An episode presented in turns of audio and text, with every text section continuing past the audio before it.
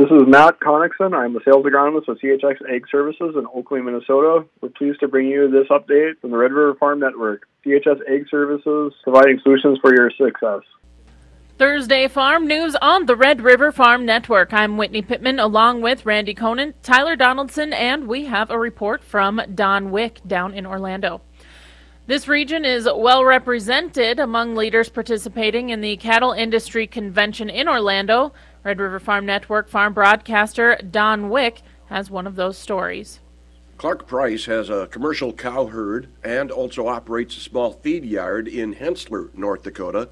Price is wrapping up his term as chair of the Federation of State Beef Councils. Federation of State Beef Councils is exactly what that is. It's the it's where the federa- the beef councils, the individual state beef councils, can get together, collaborate their dollars, and, and do more with the money that's available. I mean, a lot of our cattle are up and down the beef belt, we call kind of the central part of the United States, and our populations are out on the coast. So the federation is the house for them people to work together at a national level and, and get, get that impact they need at the consumer level. So, uh, what kind of issues do you see that uh, you've been spending your time on here as chair this past year? You know, there's a lot of new stuff coming on. We're always restricted on dollars. I mean, the dollars are going down, and, and what we can actually, you know, a dollar today versus what it was worth in 85 is about 33 cents. So we got to stretch those dollars further. Our cow herd's going down in numbers, so it means there's less revenue coming in. So we have to get a little bit more creative on how those dollars are spent. In addition to his numerous roles within the cattle industry, Price has also been in leadership at the state and national level with the corn growers. Why take on that level of involvement? It's important for every producer to get involved at their state level initially, and if they want to move on to the national, that's great too. We have to do it, or nobody's going to do it for us. I've always said if you're not at the table, you're on the table, so you might as well be at the table. So our coverage of CattleCon 24 made possible by the North Dakota Beef Commission, the Minnesota Beef Council, Ag Country Farm Credit Services, and the North Dakota Stockmen's Association. Reporting from Orlando, I'm Don Wick on the Red River Farm Network. The Beef Promotion Operating Committee is a group of 20 producers from across the country that make decisions on how beef checkoff dollars are invested. Maddock, North Dakota rancher Travis Maddock says there are different challenges every year. Uh, in this particular year, because of kind of tightening supplies and inflationary pressure, we're really focusing on things like consumer trust and promotion. We want to make sure that even though we know the price of beef is going up, because of inflation, that consumers really understand the healthfulness, the nutritional value of beef, and that they'll continue to, you know, go ahead and purchase that when they're in a supermarket or when they sit down to have supper with their family. Sustainability, a big part of that message. With so much political pressure being put on climate change, and there's a lot of anti egg groups out there that want to vilify uh, cattle and beef production practices as bad for the environment, and it's just simply not so. Um, the beef cattle industry, the beef cattle complex, contributes 1 to 2 percent of greenhouse gas emissions compared to all the other industries that are out there. So, and it's going down. We're becoming more and more efficient all the time. Beef cattle producers are great stewards of the land, they're great stewards of the climate, and uh, we just need to let consumers know that so that those folks that don't like us very much, that are trying to, to, to harm us as an industry, uh, they don't get a foothold with consumers and, and a limited supply of land for sale is leading to record prices, but that's not deterring purchasers from buying. Despite climbing prices and interest rates, Bell Bank Senior Vice President of Agribusiness Development Lynn Paulson still view, views land deals as strong investments for would be purchasers. The guys that are buying land take the long view.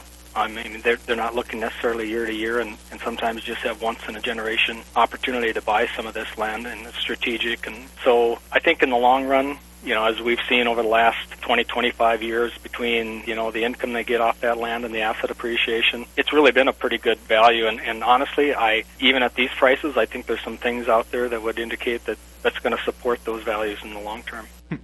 Paulson does not expect land values to soften anytime soon. I'm not overly concerned at this point about land values retracting to any large extent, but I think obviously the farm economy will probably rein it in a little bit. You know, gosh, you got corn that's down 30% year over year. You know, that that probably takes three to four hundred dollars gross revenue out of out of a producer's per acre profitability. So I think at some point that's probably going to impact. Now, I, I would say don't be afraid, but be prepared. Agriculture has always been a real cyclical business. You know, we went through 20, 21, 22, where in all my years of experience, I haven't seen that much money made. But we've got a lot of headwinds out there right now, and I think producers that are coming in and updating their financials and doing their projections are a little bit of an eye opener that there's some pretty significant headwinds coming.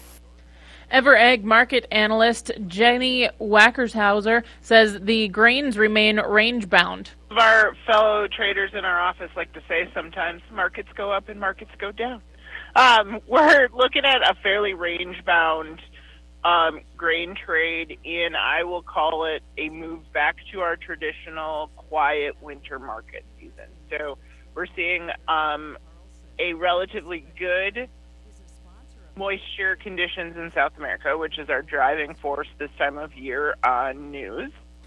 Traders are also watching weather in California.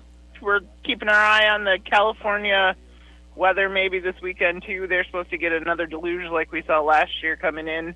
Um, that will affect a little bit our friends out in California in the in the dairy sector, and um, this is their key building moisture time of season that affects whether they get a a good corn silage crop next year? Are they going to be grain buyers or are they going to be a little more self sufficient? So we'll probably watch that as well coming up this weekend.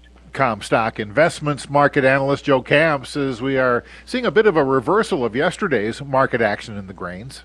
And where we had wheat ultimately the anchor for corn caught in the middle, uh, with soybeans finishing higher after a weaker start. So, as you mentioned, the reverse of that soybeans down double digits, not too far from this critical support point at $12 for the nearby March. You've got corn down just fractionally here uh, with wheat turning up and having that March Chicago contract uh, reach just back above important resistance at $6 even. Uh, so what's what's happening here in part it's a, it's a choppy type of trade Go to rfn.com, sign up for the weekly Red River Farm Network e newsletter. FarmNet News hits your email box every Monday. This is the Red River Farm Network. Thursday farm news on the Red River Farm Network. Cow numbers have fallen even further since this time last year, according to the latest cattle inventory report. American Hereford Association North Central Region Field Representative Aaron Freed says he's already seen an impact on production sales this year. Everyone I've been to so far has been better than last year. Uh, there's less no sales, higher averages. Um, bulls are selling really well these high quality replacement heifers coming out of these sales are just ringing the bell right now. I mean, we sold a set of commercial Hereford open heifers for over 2400 here a couple weeks ago. We got Baldies going over 2000. Guys are looking for this thing to get real good. The feeder calf board and what's going on with that and this rally we've had into the new year has guys really optimistic about what's going to happen.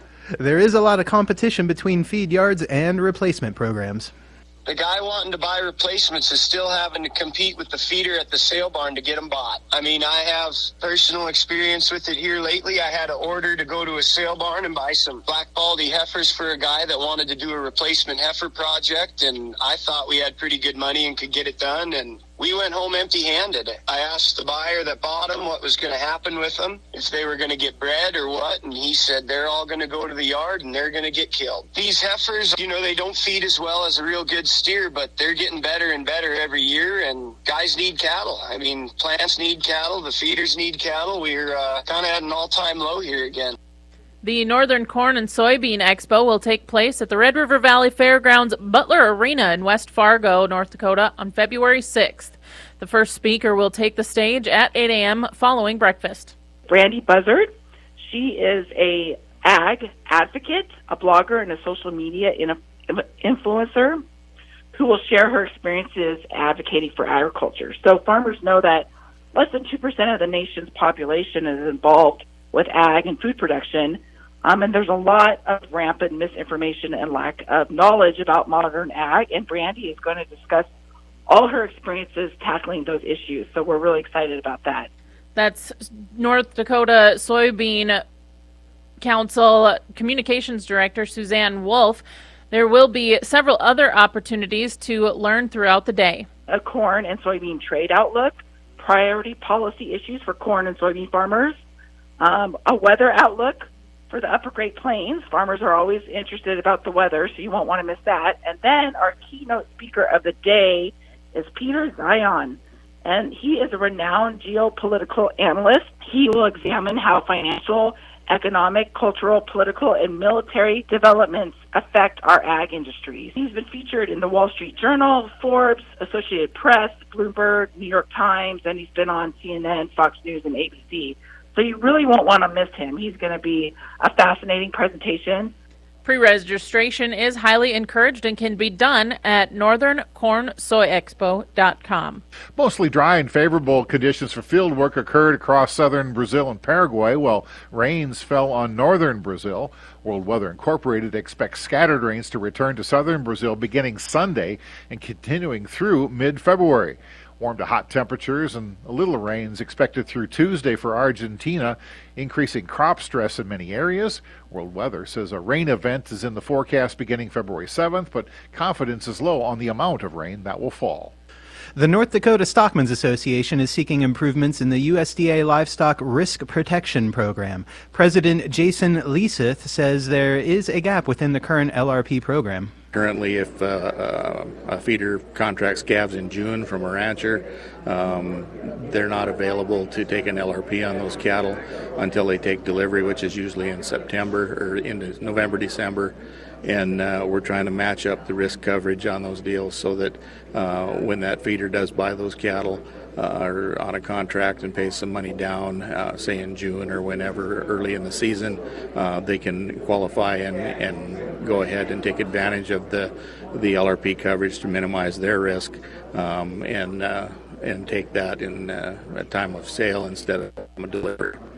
Spanish Farmers Associations announced plans to join the growing protest over increased environmental regulations that they say are undermining profitability in Europe.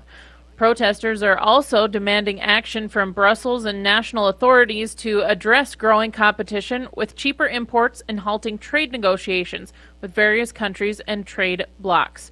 Reporting agriculture's business, you're listening to the Red River Farm Network. Good afternoon. Welcome to Inside Agriculture on the Red River Farm Network. Titan Machinery Board Chair and CEO David Meyer has been named the North American Equipment Dealers Association's Merit Award winner for Dealer of the Year. The award recognizes an individual dealer for their leadership within the industry, their dedication to industry growth, and commitment to their community. NDSU is at CattleCon to recruit students for its animal science program. Meat Science Assistant Professor Aaron Beyer says NDSU has a great story to tell. So you get all of the opportunities of a big program, um, but with the um, individualized teaching of a smaller program. So we have programs within meat science, reproduction, physiology, nutrition, some of the best in the country, and you're going to be with professors that know your name, know your background, and care about you and your future. So we offer a lot of great opportunities, and I cannot speak highly enough about our program. Beyer is a Texas native and joined NDSU faculty in June. I am a meat scientist, so I am coaching the meat judging team at, at NDSU and the meat animal evaluation team at NDSU, trying to um, jumpstart some of those programs back, and I'm really excited to work with the undergraduate students in addition to all of my research. Taking a look at markets before we leave you, Minneapolis March wheat trading four and a half cents higher at six ninety six and three quarters. May three and three quarters higher at seven oh one and three quarters. Chicago wheat five and three quarters higher at six oh one. Kansas City down a half penny at six twenty one and a half. March corn futures down a penny at four forty seven and a quarter. July corn a penny lower as well at four sixty five and a half. March soybeans 19 lower at 1203 and a quarter. May soybeans down 19 and a quarter at 1213 and a half. Live cattle February futures $2.17 higher at 179.52. April live cattle 227 higher at 183.02. Feeder cattle March futures $4.82 higher at 244.97. April feeder cattle $4.37 higher at 250.52. February lean hogs down 37 cents. You're listening to the Red River Farm Network.